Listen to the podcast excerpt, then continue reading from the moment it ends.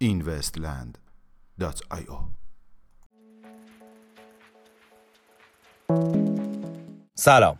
با این وستیلی شنبه 29 تیر ماه 1398 در خدمت شما هستیم. همکاری KPMG با مایکروسافت، تومیا و آرتری شرکت مشاوره کسب و کار KPMG اخیرا همکاری خود را با کمپانی های تومیا، مایکروسافت و آرتری به منظور ارائه یک پلتفرم بلاکچینی مبتنی بر خدمات مخابراتی آغاز نموده است. وزیر هند. ممنوعیت رمزارزها در کشور هند رسمی نیست. به گزارش رسانه محلی اینک 42 آنوراگ تاکور وزیر امور خارجه کشور هندوستان اعلام کرد که هنوز هیچ قانونی مبتنی بر منع استفاده از رمزارزها در این کشور به تصویب نرسیده است.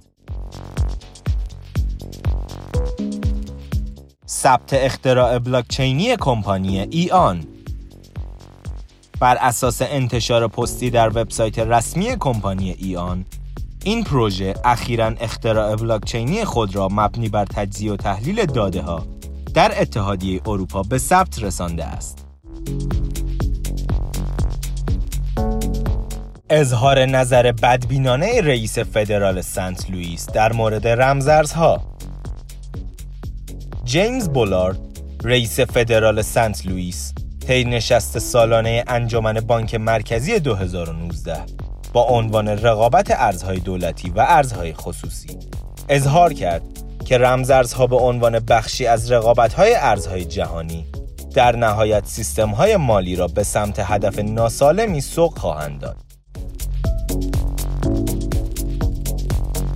داده های اخیر استارتاپ بلاکچینی گامبو بر اساس داده های استارتاپ بلاکچینی گامبو اپراتورهای جهانی نفت می توانند با استفاده از شبکه های بلاکچینی در زیر هایشان 30 درصد از انرژی مصرفی خود را کاهش دهند.